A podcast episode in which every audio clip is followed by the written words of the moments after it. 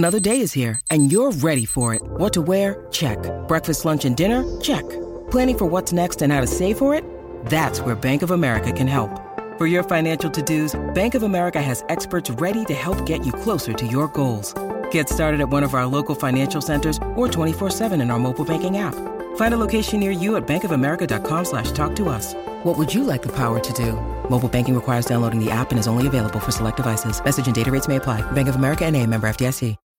When you need mealtime inspiration, it's worth shopping Kroger, where you'll find over 30,000 mouthwatering choices that excite your inner foodie. And no matter what tasty choice you make, you'll enjoy our everyday low prices, plus extra ways to save, like digital coupons worth over $600 each week. You can also save up to $1 off per gallon at the pump with fuel points. More savings and more inspiring flavors make shopping Kroger worth it every time. Kroger, fresh for everyone. Fuel restrictions apply. Welcome to the show. It's Dr. Z. It is Sunday, the 13th of February, 2022. And just a quick housekeeping. We're going to talk about ending pandemic restrictions. And I'm going to kind of tell you why I think this should happen. I've been saying it for a few weeks now, but I think now I'm really adamant about this. But I'm willing to hear dissenting opinions on this. So let's talk it out alt-middle style. Quick housekeeping. Dude, if you like this kind of stuff we do, the way that we support all this is through you. Like, we're in your pocket. So you can support our show like one time on PayPal, paypal.me/ZDoggMD. And I respond to all of those donations with a personal email. Check in your spam box if you haven't gotten one, because sometimes it ends up in spam. And it may take me a week or two to respond, but I really appreciate your support. And then the other way you can support us is joining our subscriber groups, where we do live shows exclusively for you and have these conversations. It's our alt-middle tribe, where we're trying to make sense of the world and love each other at the same time, which is awesome. Not in a polyamorous way, you know, in a legit platonic intellectual way. And the best place to do that is on Locals, which is an off-the-main big tech social media platform that is creator-driven, right? So if you go to ZDoggMD.locals.com, you can sign up there. Right after this show, I'm going to go live to Locals for supporters only. So if you sign up, you can get the skinny there. And then there's other supporter groups on Facebook and YouTube that you can join as well. And I go live to those guys as well. But I like Locals the best because no big tech, no Zuckerberg, no Googleplex, just us doing our thing. All right, back to this. Pulling up your comments here. What do you think about the Moderna CEO, Socrates, or should I say Socrates? I have no idea. I know nothing about the Moderna CEO. But I'll say this. So we're at a point now where you have Canadian truckers throwing a fit, like blocking supply chain lines to the United States over vaccine mandates. And that's just the tip of the iceberg. They have a ton of other different grievances. And it's a relatively small group, but it's big enough to disrupt everything. You have people in the United States kind of scratching their head because they were told, well, if you boost, if you do this, if you do that, if you mask, you can stop, you know, COVID. And then Omicron happened and everybody got Omicron. Like, every single person got Omicron. Like, it was actually figured that not since the 1918 Spanish flu pandemic have that many humans been sick at once. And by sick meaning Omicron, which you could call Omicold, you could call it Omaflu, you could call it COVID, depending on whether you were vaccinated, in which case it's usually Omicold or Omaflu, or you're young and otherwise healthy, in which case it's Omicron or Omicold or Omaflu, or if you're older, unvaccinated, multiple comorbidities, it's COVID, because that's the sort of risk stratification. Still, most of the people very sick and dying in hospitals have comorbidities, are older, are unvaccinated, right? So Omicron is so contagious that it basically rips through people, and it's relatively resistant to vaccine protection, although CDC will tell you, well, if you get a booster, your neutralizing antibody levels are high and your risk of actually getting infected is lower, which is true, but it's not a whole lot lower, right? The point being, no longer can you say that, well, just getting vaccinated is such a huge community benefit, because the chances are you're still going to catch it or spread it anyways. You're just not going to die. So the community benefit is the hospitals don't get overwhelmed. Well, at the peak of this thing, and by the way, Cases are plummeting, as we sort of predicted they would in December, looking at the South African examples. Something that's this contagious, it tears through vulnerables really quick and then comes off really fast. Hospitals got very busy, but at no point were we seeing bodies piling up in morgues and all this other stuff, because we actually did, in most parts of the country, decouple deaths from cases to the degree that you have so much pre-existing immunity from vaccination and from previous natural infection that, unlike in the Delta and the past winter's waves, when you get all these cases, you don't necessarily get the same level of death. Now, deaths did increase, and they're a lagging indicator, so they still kind of go up. But it's nothing like it was, where we had the peak, where basically, there wasn't all this pre-existing immunity. So now we're in a very different part of the pandemic. Now, I'm going to say all this based on what we know right now, because that's the best we can do. We can only take the information we have and kind of make the best assessment we can of, first of all, what is going on, and then what ought to happen in terms of policy, right?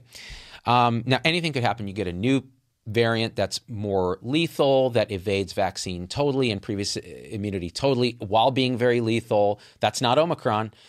In which case, hey, I'll be the first to come here and be like, okay, we got to change this approach that we're talking about today. But as of right now, I'm not seeing that, right? So here, and people are bringing up in the comments, like Pedro says, long COVID is going to be the real deal, and so on and so forth. Okay, so just understand this: with any virus, there are these longer syndromes. We just don't understand them. They are biopsychosocial, meaning there's a biological trigger, a viral infection. There's a social component, like what are the expectations and understandings and sort of societal stuff around this kind of concept or disease. And then there's the psychological component, which feeds back on itself. And we've done shows on this with Dr. Rachel Zoffness and others about, what is long COVID, right? And we need to study it. We need to learn about it and all of that. So that's a risk there, is long COVID. Short COVID, like getting very sick, dying, having debility, blood clots, strokes, heart attacks, things like that from COVID itself, right? Those are the short-term risks. So where are we now? We're in a situation where most of the population has either been vaccinated or infected. And in very highly vaccinated areas like the San Francisco Bay Area, New York, these sort of areas that have very high vaccine penetrance, we do see a decoupling of cases from deaths and hospitalizations, especially here in the Bay Area. It's not a thing. Sure, people still get very sick. It's still a tragedy. There are still people who are immunocompromised, who are at risk. All of this is true. In 1900, I'm just I'm trying to paint a picture for you that's going to put you in a position to understand the case I'm making, that we need to stop every single pandemic restriction, including vaccine mandates, including mask mandates, including kids wearing masks, including travel restrictions, including thinking about it, including hearing about it on the news. All of it, I want it gone. And I'm trying to build a case for this. So in 1900, 1% of the population died of infectious diseases, like every year. And yet, we did not lock down the country. We did not wear masks everywhere we go. And the reason we did that, we did not do those things, is because people realized that there is a risk benefit to living. Every single thing you do in life, and I see all your super chats, guys. I'll try to get to them. I'll rewind and look at those comments first, the guys who are donating. There's a risk benefit to life. Every time you get in a car, you risk your life. If you travel cross-country, you risk your life, especially in a vehicle. If you go swimming, you risk your life. If you own a pool, you risk your life and the life of your children. If your child goes walking to school and crosses the street, they risk their life. These are a consequence of being alive. There is risk. So with COVID, early on, it made a lot of sense. We didn't know fully what the risks were, and the risks we did understand were pretty catastrophic potentially. And so particularly since we didn't have a vaccine, sure, let's think about masking. Let's think about closing down for a period while we catch our breath and flatten the curve. Remember that? Flatten the curve. Make sure our hospitals don't get overwhelmed like they did in Italy and so on. And it made a lot of sense to be cautious at that time, right? Then as we learned more, we said, oh, maybe we ought to think about, you know, opening up while we can and doing this kind of push and pull. And then there was a lot of controversy. And then, of course, the political tribalization and, of course, social media creating the schism of what is even going on, like people completely disagreeing on what's even happening. Is this thing a hoax? Is it, you know, is Fauci a demon? Is Fauci a saint? All this stuff happening. And that basically we did a show with Daniel Schmachtenberger. That's a 2.5-hour show that if you get the chance to watch the whole thing, awesome, because it's amazing. And we talk about all this divisional stuff and how we make sense of the world and so on. I'm going to actually get it captioned and put time codes on it. We're waiting for the captions to come back so that I can pull clips that I think are very relevant that are shorter. But either way, then you can click to the time code that you think is relevant to what you want to learn about. It was really a great conversation. The guy's super smart, and he's working with Tristan Harris of the Social Dilemma fame and Center for Humane Technology about how do we heal these divisions and come to a synthesis position instead of this thesis, antithesis kind of COVID nonsense. How do we come up with a higher level synthesis position? It means we need to have proper debate, not like debates where you're trying to win or lose, but debates where we're trying to find truth. We need to be able to steel man each other's arguments, like instead of straw manning where you like make a BS ascertainment of what the opponent is saying and then beat it to death because it's garbage. You go, no, this is what they're saying, and you represent their position so clearly that even they would be like, yeah, that's what I'm saying. It shows respect and it shows understanding of their position. Then you can argue over details, right?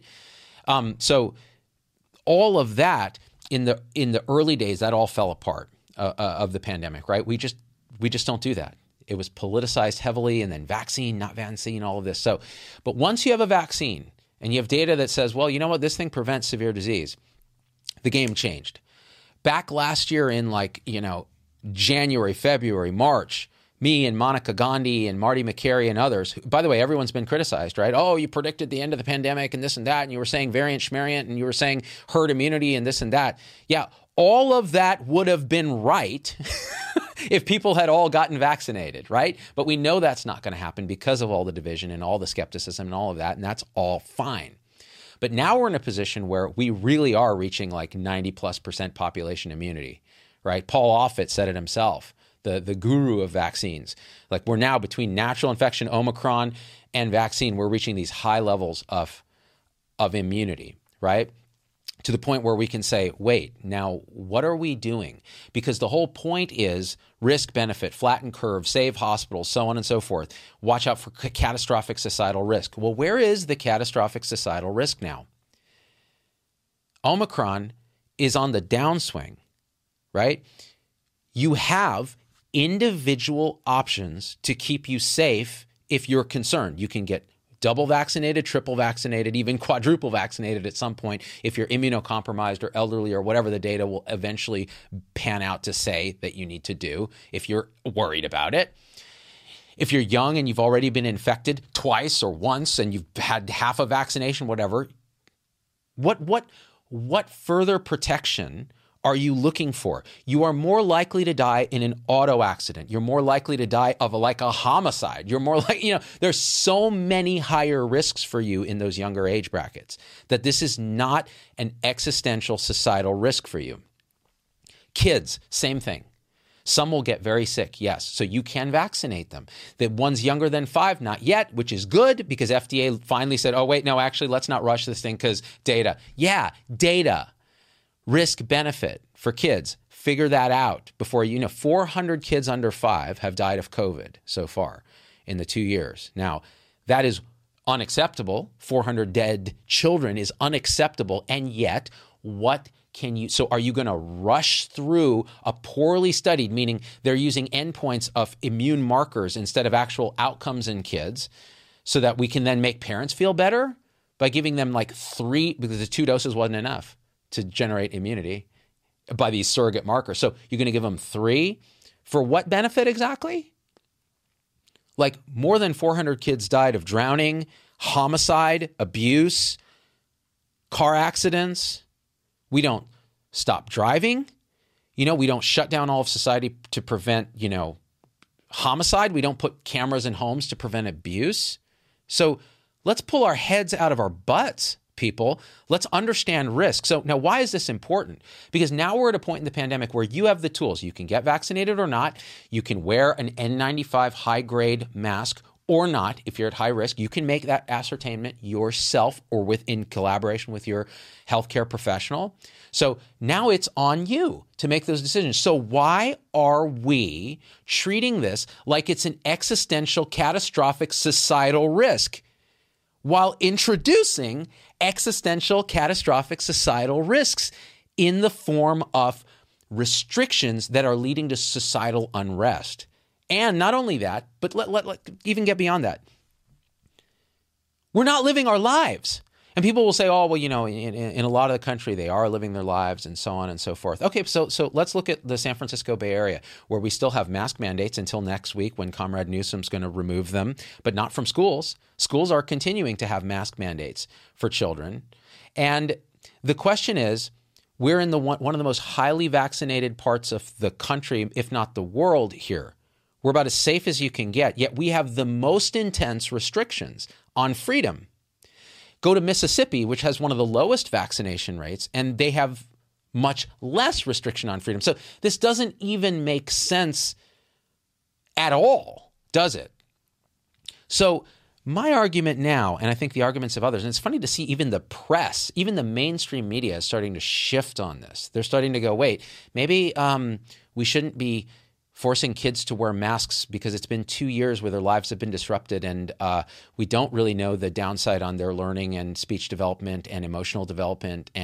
But if you talk to certain teachers and speech pathologists and others, they'll say they are at least concerned about it, which means it may have effects, which means at least we should study it, but we haven't.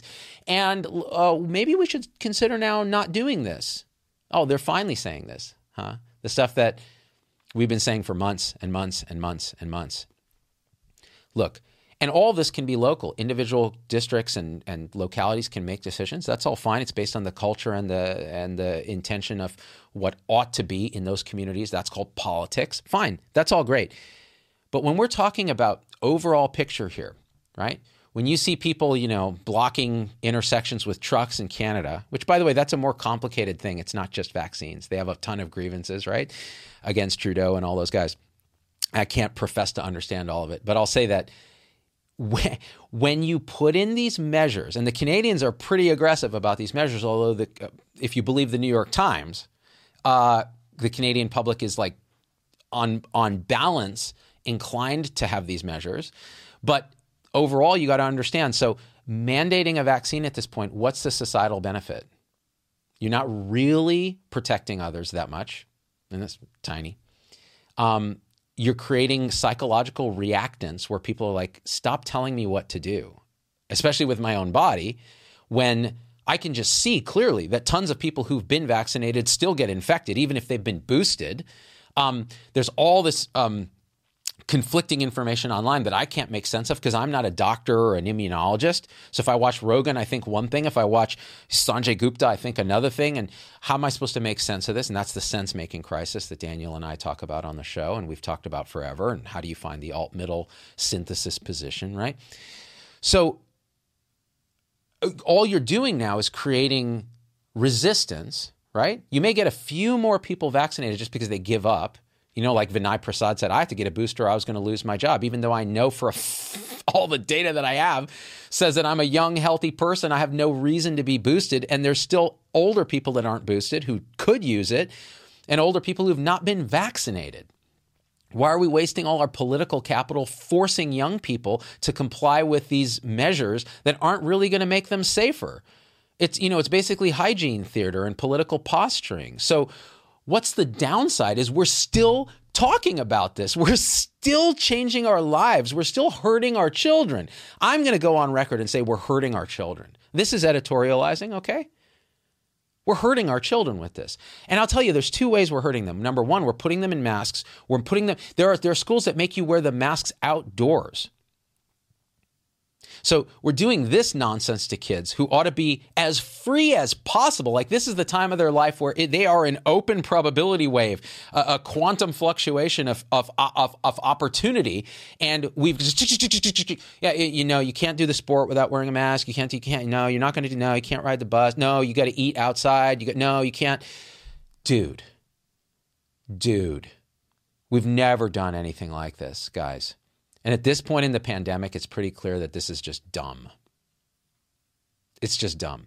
So at this point now, you have individual tools. You have clear evidence of societal instability and disruption with the top-down control measures that people are reacting against, depending on your politics and your own moral sense of like freedom versus oppression and care versus harm and fairness versus cheating and all the things we talk about, the Jonathan Haidt moral matrix. It's at a point now where individuals can make a risk decision, right? I think you should end every single vaccine mandate. There may be some exceptions. Like, for example, if you work in a nursing home, and even lowering a risk of infection transmission with vaccine even this much with an elderly population that ought to be vaccinated too is maybe a good idea. I'm willing to entertain those ideas. But like to mandate it even for all healthcare workers in general without – look, and this is the problem. Even the mandates would be easier to stomach if they were attached to common sense, scientifically valid – exemptions like I've been infected with coronavirus already, or I had 2 doses and I got Omicron, and now you want me to have a booster, so I spend a day with shaking chills and all of that. Again, that's one of the side effects, just the normal, natural immune side effects of the thing, so that I can fulfill your stupid mandate with no benefit to me and hardly any benefit to those around me. Like, people just will recognize that that's crazy, and they do. They send me thousands of emails saying, am I crazy? This is what they're making me do, right? And I can't respond to all those emails, but I peek at them and go, yeah, they're crazy. They're totally crazy. Like, this is going to generate a public health crisis in the form of decreased vaccine uptake for children's vaccines and things like shingles and other things that will help adults, pneumovax, tetanus shot every 10 years, these kind of things, adult vaccines. Like, we are going to generate resistance to this, and we're going to harm public health for like a generation by being stupid. I really wonder whether people in these positions of power are simply addicted to the power. And here's the trick, and Vinay and I have talked about this. Like, from an alt-middle perspective, it's clear that we know that it's all tribalized and politicized, right?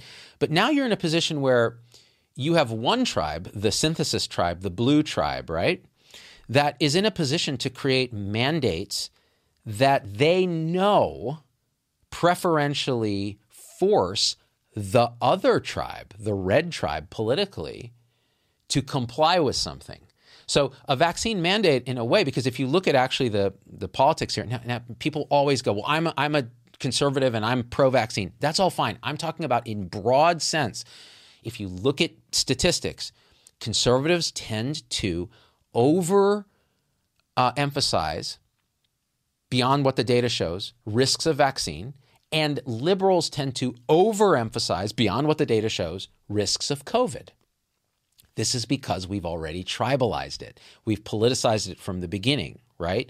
So if that's the case, if you have a vaccine mandate now, it's like a really good way for blue church here to antagonize and harass and control red church, which makes it even more unconsciously desirable for blue church to want vaccine mandates and for red church to park their trucks in intersections. Do you see? For what benefit? For what benefit? Because, by the way, both tribe is blind to their own blindness because they're in a hive mind that's instantiated by social media, an echo chamber that's instantiated by social media, where they're only seeing in their feed stuff just angering them, right? And Daniel and I talk about this in our show. So now you have this existential risk of division which further destabilizes society, with what benefit? So what's the benefit of vaccine mandate now? I would argue nothing. I mean, let's steel man the argument for vaccine mandates, all right? In other words, let's try to, let me see if I can express it the best ways I've seen it expressed. If you're an employer, if you're the government, et cetera, you're looking at people and you're going, listen, I don't want to pay the cost of your unvaccinated ass ending up in the hospital or being absent from work because you're sick with COVID because you didn't get vaccinated. I don't want you spreading it at work, even though that risk is relatively small, but I don't want you spreading it at work. And as part of a societal covenant or a covenant at this employment place, I think it's reasonable to have you as protected as possible with a vaccine that we've seen the data is safe and effective, meaning safe, you're not going to get sick. The risk of myocarditis in younger people than 30 is there, but it's very small and people generally get better without a lot of drama, although they often are hospitalized if they get it, myocarditis, which again is very rare. So it's not unreasonable. We compel childhood vaccinations. We compel healthcare workers to get influenza vaccine every winter, but there's lots of exemptions, or they can wear a mask if they don't. So we're going to compel you to do it at a place of employment or the federal government or school kids or any of that. And it makes sense because, again, the area under the curve will benefit society, will benefit health, will benefit the bottom line by doing this. So that's the argument for vaccine mandates. And there's more, right? You could say more. You could say, there's a historical precedent for it. The vaccines really do prevent severe disease, which is very important. So there's just a care versus harm precedent here, like we want to save lives and so on. All right. So that's a reasonable steel man of that argument, I think. And there's probably more. Like people can feed in like there's other arguments for doing it and so on. And again, I think some of it is social contract stuff and protecting the most vulnerable. So people who are immunocompromised, the very old, the very young, kids who can't be vaccinated. By compelling adults and older children to be vaccinated, you create a cocoon around them and less circulating virus, less severe disease. And of course, the parents then, when they get COVID, even though they have a vaccine, they're less sick so they can care for kids if the kids get sick. So it's a whole virtuous cycle, right? Now, I'll tell you, I actually agree. If I could wave a magic wand and have everyone be vaccinated magically with no side effects, I would do it right now, because I do agree that on balance, it is absolutely the right thing for the overall health and benefit of the humans on the planet, right? Okay, now here's why I disagree with these mandates. The benefits of the mandates that are argued for are really quite small, actually, in the big picture of things. They're really actually quite small because hospitals right now are not, you don't have bodies piling up in morgues. You don't have all of that stuff happening, right? So the argument of flattening the curve, by the way, that was the other argument for mandatory vaccines, is not really, which I forgot to make in my Steelman argument as I do this live, that is not really so compelling, right?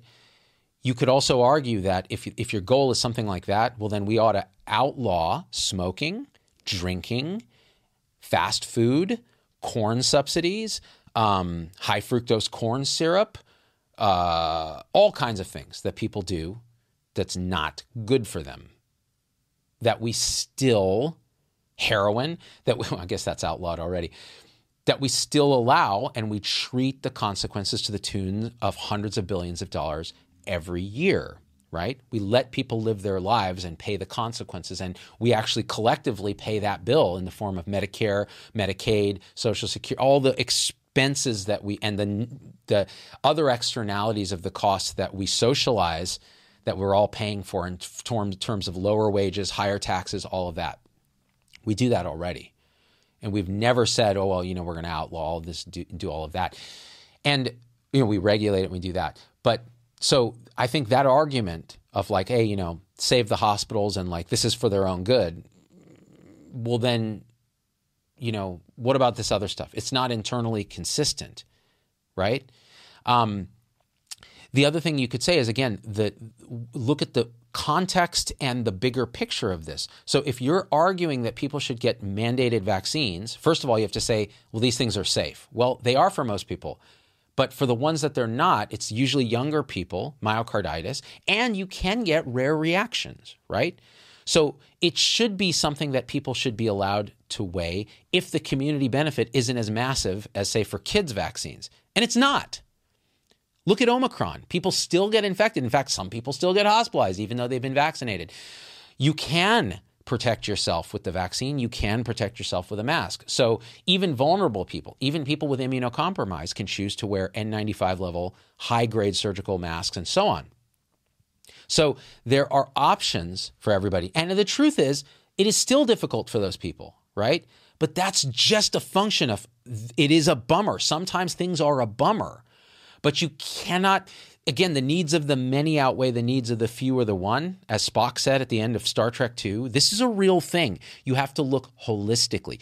What is the downside of vaccine mandates? Now people have psychological reactants. They're told what to do. Since it's politicized, you end up with more, because you're trying to silence misinformation, you have more misinformation happening because you can't silence the internet.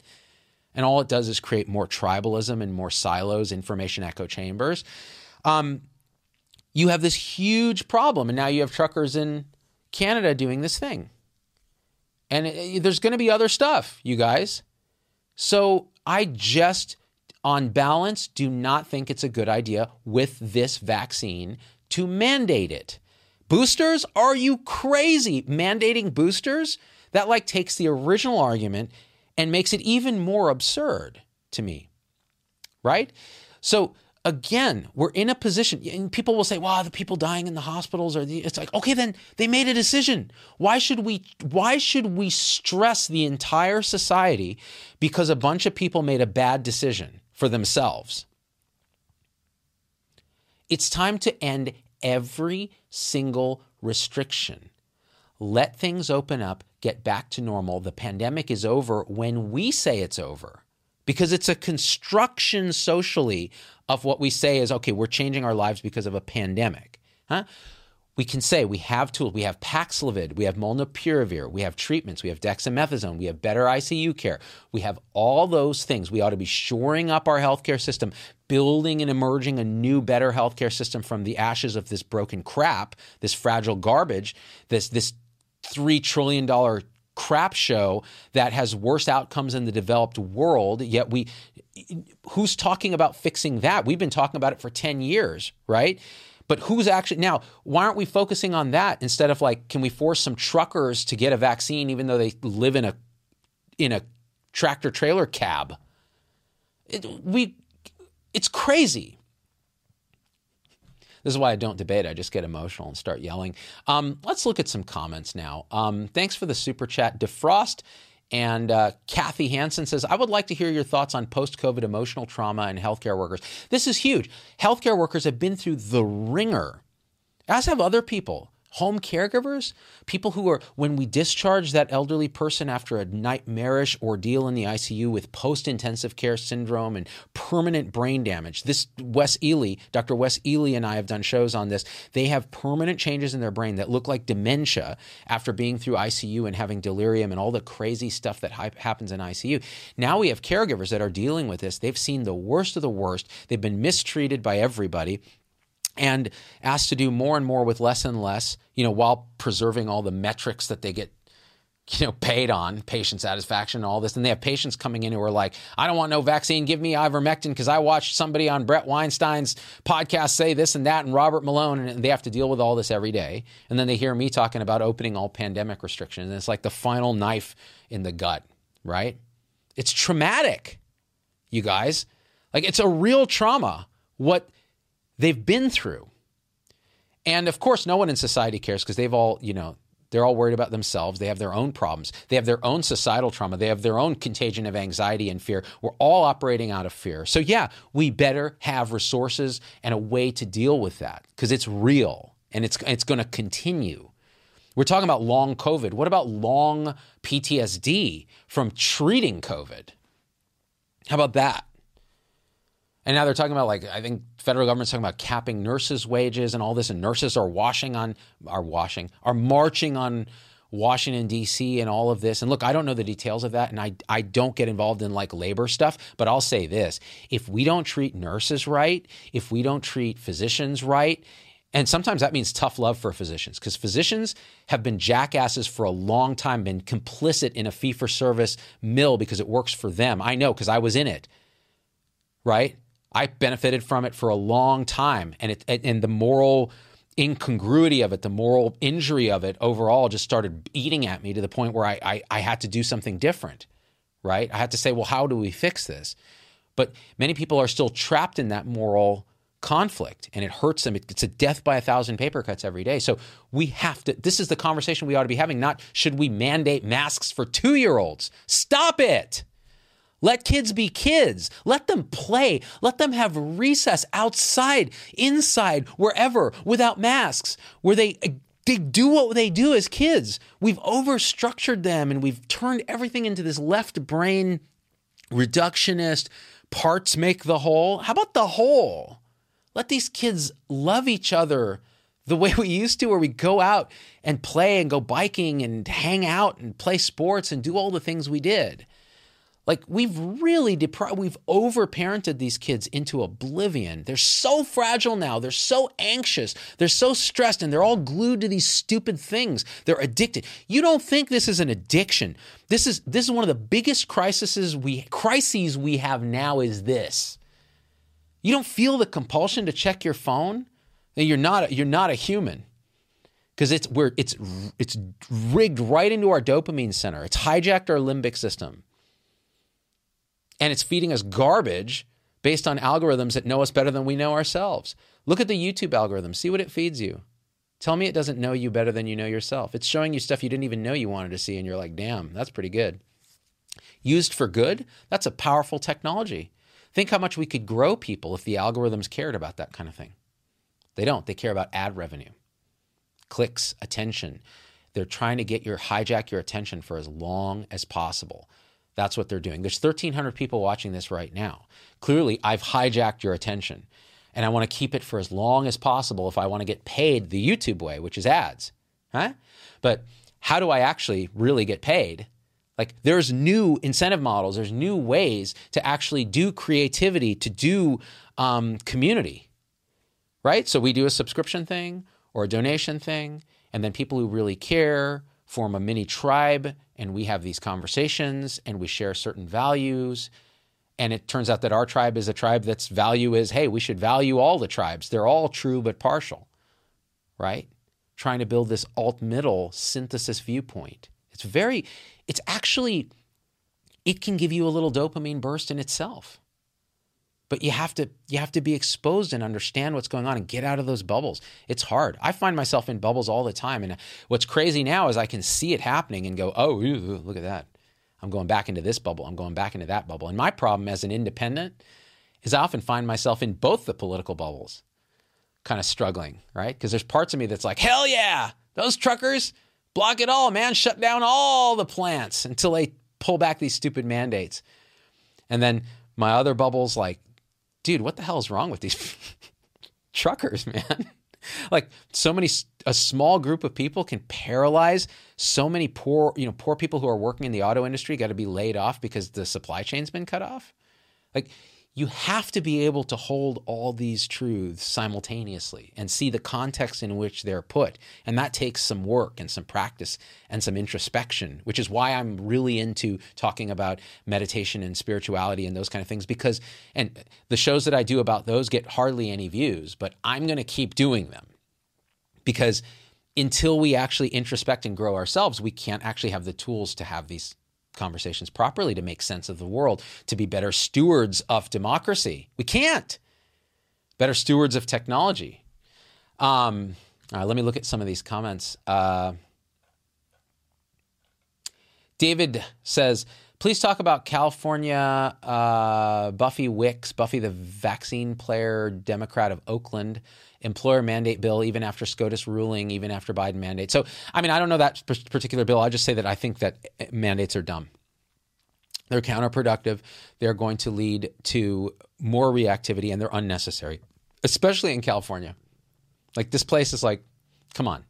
What marginal benefit are you going to get from the vaccine, from the mandates, beyond the joy, the dopamine joy of forcing somebody to do what you want, or virtue signaling to others that you're a good person by forcing them to be healthy? It's not good. Christine, thanks for the super chat. Let me scroll back here. Okay. I know I'm going to miss some super chatters, and I apologize. Let me change this from top chat to live chat so I can see all the chats. Here we go. Hamaloy says, I had to leave the ER as a nurse. The demands and expectations with shorter than short staff broke me. If I hadn't left, I would have likely killed myself. Okay, so here's the scary thing is she's not alone. I get these messages all the time, and they use that same language. I would have hurt myself. I would have killed myself. I myself had said, if I had stayed in my job at Stanford as a hospitalist until now, I would already be dead, because I would have seen no way out. I would not have been open in the way that I am now through just tons of introspection and trying consciously to do that, open myself to return on serendipity and return on luck. I would have continued and been morally injured until something would have snapped. So you're not alone. I know it's really hard. A lot of people have stood up and said, this is not for me. And that's the great resignation or the great quit, right? Where people have just said enough. Employers in healthcare better open their eyes that this is happening, because they're going to have a crunch. They already do. They cannot find people. These are smart, empathic, caring people that if they're brave enough and they introspect, they realize they're not living their authentic story working for somebody who doesn't value them, who doesn't give them the tools, the resources, and the autonomy to be them. Well, they're going to walk and they're going to find something. They will. They absolutely will. I'm telling you, if you're a healthcare worker, and this is just every day you get up, you're dreading going into work, you hate it, find another job in healthcare. You can. And if you don't want to be in healthcare, really, really, really look at rewriting your story. I did a show with Johnny Truant, who's a writer. We talk about rewriting your story. What's the theme? What's the plot? Who are the supporting characters? Act 1, Act 2, Act 3, the hero's journey. All of this is on offer, but you have to do the work and you have to be open, and it's very scary and very hard. But what's the alternative? Mental illness, clinical and subclinical. What you're talking about, people hurting themselves, we see it at higher rates in nursing and medicine than almost anywhere. Let's talk about that, you guys, right? These are existential issues for people. And yet we're talking about, mandating a booster for healthcare workers who've already had COVID. If you have a mandate and you have an exemption for people who've been infected, wouldn't that change a lot of the dynamic? And that almost went through, and it just barely didn't, because a couple of chumps dissented on whatever secret panel was making these decisions. Come on. Brad, thank you for the super chat. It's not letting me scroll back as far as I'd like. KT Stiller, thank you, Stilter, for your super chat. Let's see here. Got to rewrite daily, Vicky Doc. That's right. Every day you're looking at okay, what's going on? Is the plot right? Am I consistent with the theme of my life story here? And so Johnny had a book called The Story Solution that you can get on Kindle or on Audible. I like it on Audible because he reads it. It's really good. He here was a guy who he was a genetics PhD candidate, and he thought, okay, my character's motivation is I really want to be the best, right? And then he realized it wasn't that. He just wants to improve at something all the time, and that he was in the wrong genre of story. He was in the science story, whereas in fact, he was a writer. And he found the tropes in the science world, like the real seriousness and the diligence and the planning and all that. That wasn't him. So he was stuck in the wrong genre. So he had to change the genre. So this idea of looking at writing, how do you write a fictional novel, right? Or what are the elements of that? And applying it to your life is very powerful. Priscilla says, we can only take abuse from the patients and management for so long before the human body snaps nurses. Had to make drastic changes. It's unsustainable for most people. And it's only gotten worse. And I'll tell you, I'll say something else. So if you haven't read Ian McGilchrist's The Master and His Emissary, don't, because it's really long and hard to get through. But watch Ian on the Rebel Wisdom podcast. He talks about this basic idea of left brain, right brain. And it's not what pop culture says, right? It's more that these are two kind of separate minds that inhibit each other through the corpus callosum, the fibers that connect the two hemispheres of the brain. And the old teaching that like, oh, the left brain is all science and math and smartness, and the right brain is this silent, like hippie voice, like this kind of emotional thing, is just simply not true. It's much more interesting than that. And if you look at how society evolves, it evolves from a right brain looking at context, relations, where a piece fits into the whole. And the right brain's emissary is the left brain, because the left brain has evolved to break things into parts, to grasp at stuff, because the left brain actually motor-wise controls the right body. So if you're right-handed, which most people are, the left brain is what's talking. It's doing language, which is a reduction into parts, into subject and object, into me and you. It is grasping with the right hand. It's writing with the right hand. It's taking bits out of the environment and breaking them down for further processing. That's the role of a servant. That's the role of a computer. That's the role of a tool. So what's the right brain? The right brain sees the big picture, gets the input from its tool, and intuits an understanding that cannot be put into words. That's often conveyed in body language. That's often conveyed non-verbally. So what's happened in society is the left brain, the emissary, consistently starts to think it's the master. And you get the increased reductionism, materialism, and bureaucracy, the administrative technocracy of healthcare. What used to be this very right-brained, intuitive, go to the house, exchange a chicken for services, understand your life story, know your hopes, dreams, and fears, and do the best we can with the limited science we had, health 1.0, the old days, is now health 2.0, which is, no, it's all about assembly line Toyota lean manufacturing processes where we take human health and we break it into the parts. Very left brain. We categorize those parts and we measure each of those parts. And then we optimize our processes to optimize the measurement parameters for each of those parts. And then what will happen is, of course, if you optimize the measurement processes for hemoglobin A1C and BMI and smoking cessation and depression screening index and blood pressure parameters, diastolic and systolic, and you optimize each of those parameters with various pharmaceutical reductionist measures like lisinopril and beta blockers and statins and so on and so forth, we can then optimize health. And we can measure those outcomes using an electronic health record, which is actually a data entry system whereby we can monitor the inputs from our data entry clerks, nurses and doctors and pharmacists and respiratory therapists and dietitians and social workers and case managers, and take that data and further optimize the individual parts, left. And then we can create an administrative technocracy, bureaucracy that grows year over year to manage the healthcare so that we can make sure we squeeze out the most profit from the raw inputs, which are patients, staff, nurses, doctors, and then the other end, measure an outcome that we like, which is hemoglobin A1C, BMI, and blood pressure. The ascendancy of the left brain. How's that working for us? And the right brain, silently, because it has no voice, watches in horror. The right brain is that nonverbal voice in your head, that gut intuition that's telling you this is wrong, this is broken, you are better than this, get out. That's what it's telling you.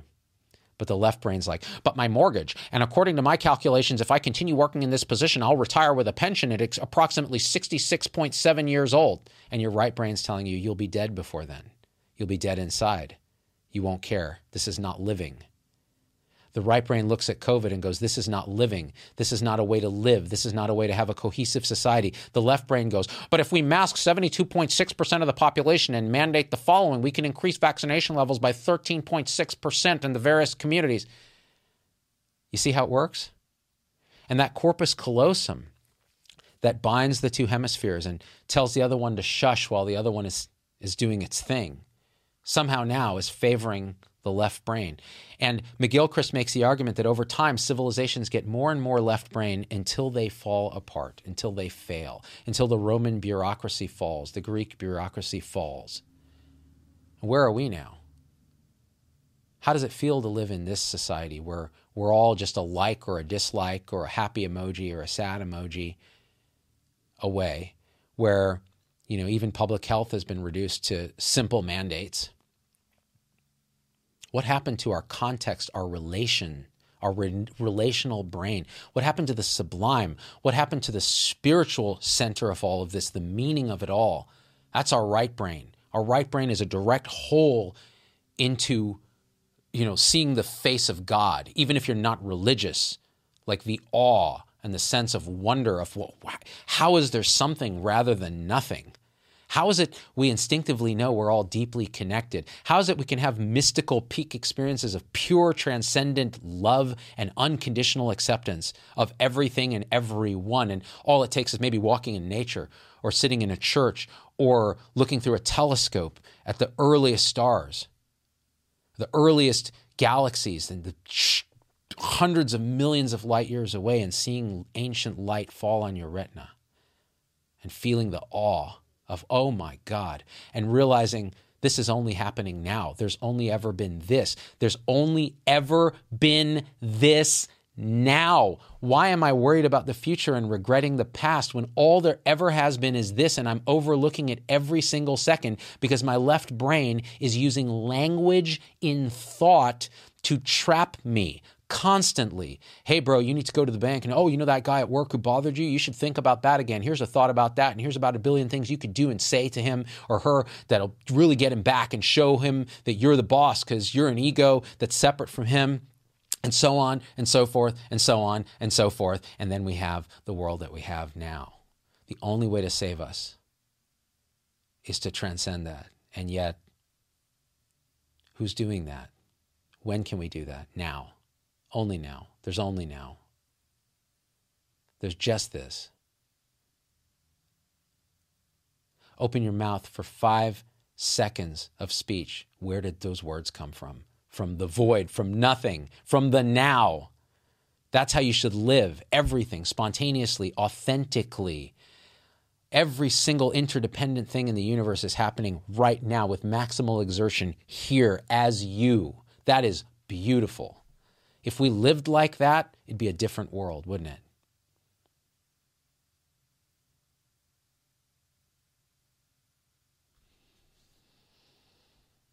George Shepard, the James Webb Telescope. Oh man, I can't wait.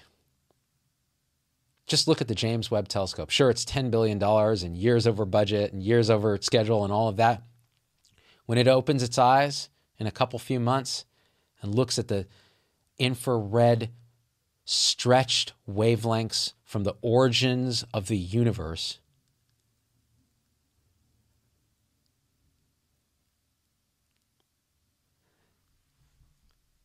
my God, just think about, with all our, you know, we're such flawed, you know, broken creatures, these humans just out of the primordial ooze, we collectively decided that we would spend $10 billion and the brain power of how many hundreds of thousands of people across the world, the European Space Agency, the US, to hoist a set of mirrors into space to answer the question, where did we come from?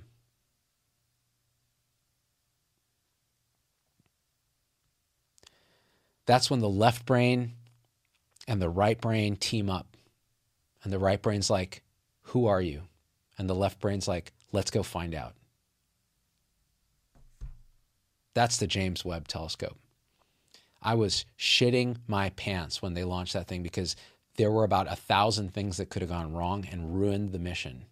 And there's still things that can go wrong. It has like 1,000 moving parts. It's the most complicated piece of engineering like man has ever foisted into space. And it's got one job. It's not making anybody money. It's not, you know, some social media star. It's not an influencer. It's looking at the origins of everything. It's looking at nearby planets, looking at their atmospheres to see, could they support life? Are there hydrocarbons? Is there oxygen? The deepest questions that mankind has. That's when the left brain and the right brain, master and emissary, work together. That's the whole. It's beautiful.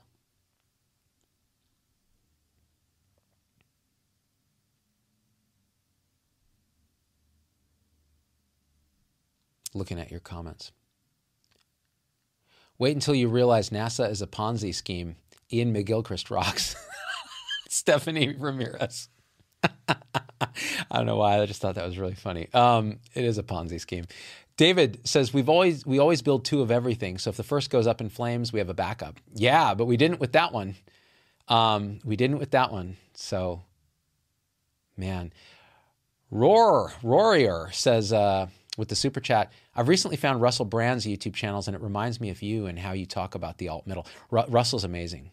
Yeah, he's really amazing. Actually, guys, if anyone knows Russell Brand, can you tell him that I would love to do a show with him? I don't like Zoom, but with Russell, it would be amazing. Please tell him. I really admire what he's doing. He's hilarious, too. All right, so I think we can wrap up here because it's Sunday, and apparently there's a Super Bowl going on in the United States. I had to look up who was in it. You know what's funny? I started typing who is, and Google auto-finished my sentence because it already knows. It said, who is in the Super Bowl this year? And I was like, how did you know I don't know anything about sports? I guess it's the Bengals and the LA Rams. I know that the 49ers lost in the playoffs because everyone around here was sad. And I was like, what does this mean? It's important though, you guys. Like, I'm going to defend sports for a second, even though I don't understand them or participate or do it. These are massive conglomerations of hive minds together with a common purpose, watching people excel at something with a tribal aspect to it. I mean, it's deeply human stuff. So I highly respect that whole thing. It's just not my thing. I'd rather just stare at the James Webb. My Google feed is full of like James Webb news. Like, here's what's going on with the Webb telescope today. And I'm like, oh, what's happening today? Oh, they started to align the 13 massive mirrors, and they deployed the 5 tennis court sized thin membranes that, listen to this, you guys. It's just crazy. Okay. Now I'm just self-indulgent. I'm sorry. If you're into science, you're along for the ride here. So the James Webb Telescope's different from the Hubble in that both get out of the atmosphere so that you can get beyond the distortions of the atmosphere out into space where it's quite clear and you can see farther. So you don't need as much mirror space. But the difference is Hubble mostly focuses in the visible spectrum of light that we can see. What James Webb focuses on is the infrared spectrum of light. That's heat. So when you have an infrared lamp here, one of these heat lamps at like where you go to get food, you feel it, right? You feel it as heat. When you have a fireplace going and it's behind glass and you feel that heat, that's infrared radiation. And it's infrared, meaning it's below red. It's longer wavelengths and less energetic than visible light. And X-rays and things are even shorter. So what's happened here is, and this is fascinating, why look in infrared, right? Why, what do we care? Like that sort of spectrum of light. Well, there's a couple reasons. One is infrared is long enough that it can actually pass through a lot of dust and gas in space. So if you're looking at a nebula, which is a cloud of dust and gas, you can look right through it. If you're looking through space, you can imagine over hundreds of millions of light years, the intervening dust and gas can actually block a lot of visible light, so you're only seeing some of what's actually coming through. But infrared, you'll see a lot more. But here is the best part about infrared. When the Big Bang happened, people go, you know, my daughter just asked me this question, Daddy, when the Big Bang happened, like what is it Big Banging into?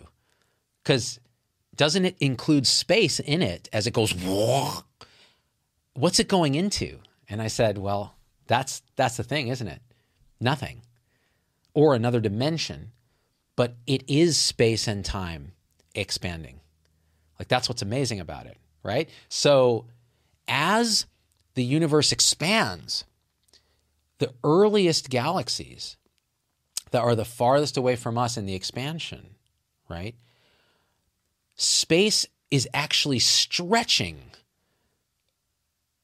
And with it, the light that has been coming towards us at the speed of light is stretched. So visible wavelengths, remember I said they're closer together, they're more energetic, they get pulled apart in what's called redshift.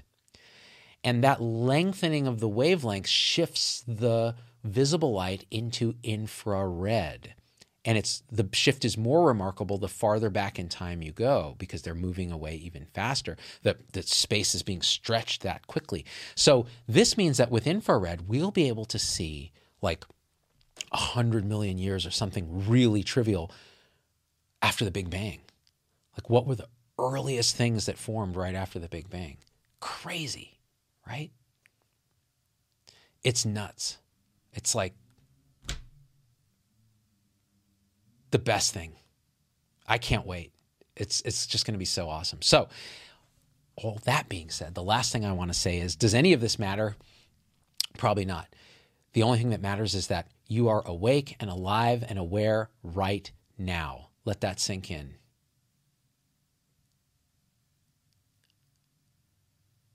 You're awake and aware right now. You are alive in this moment with me. You're sharing it.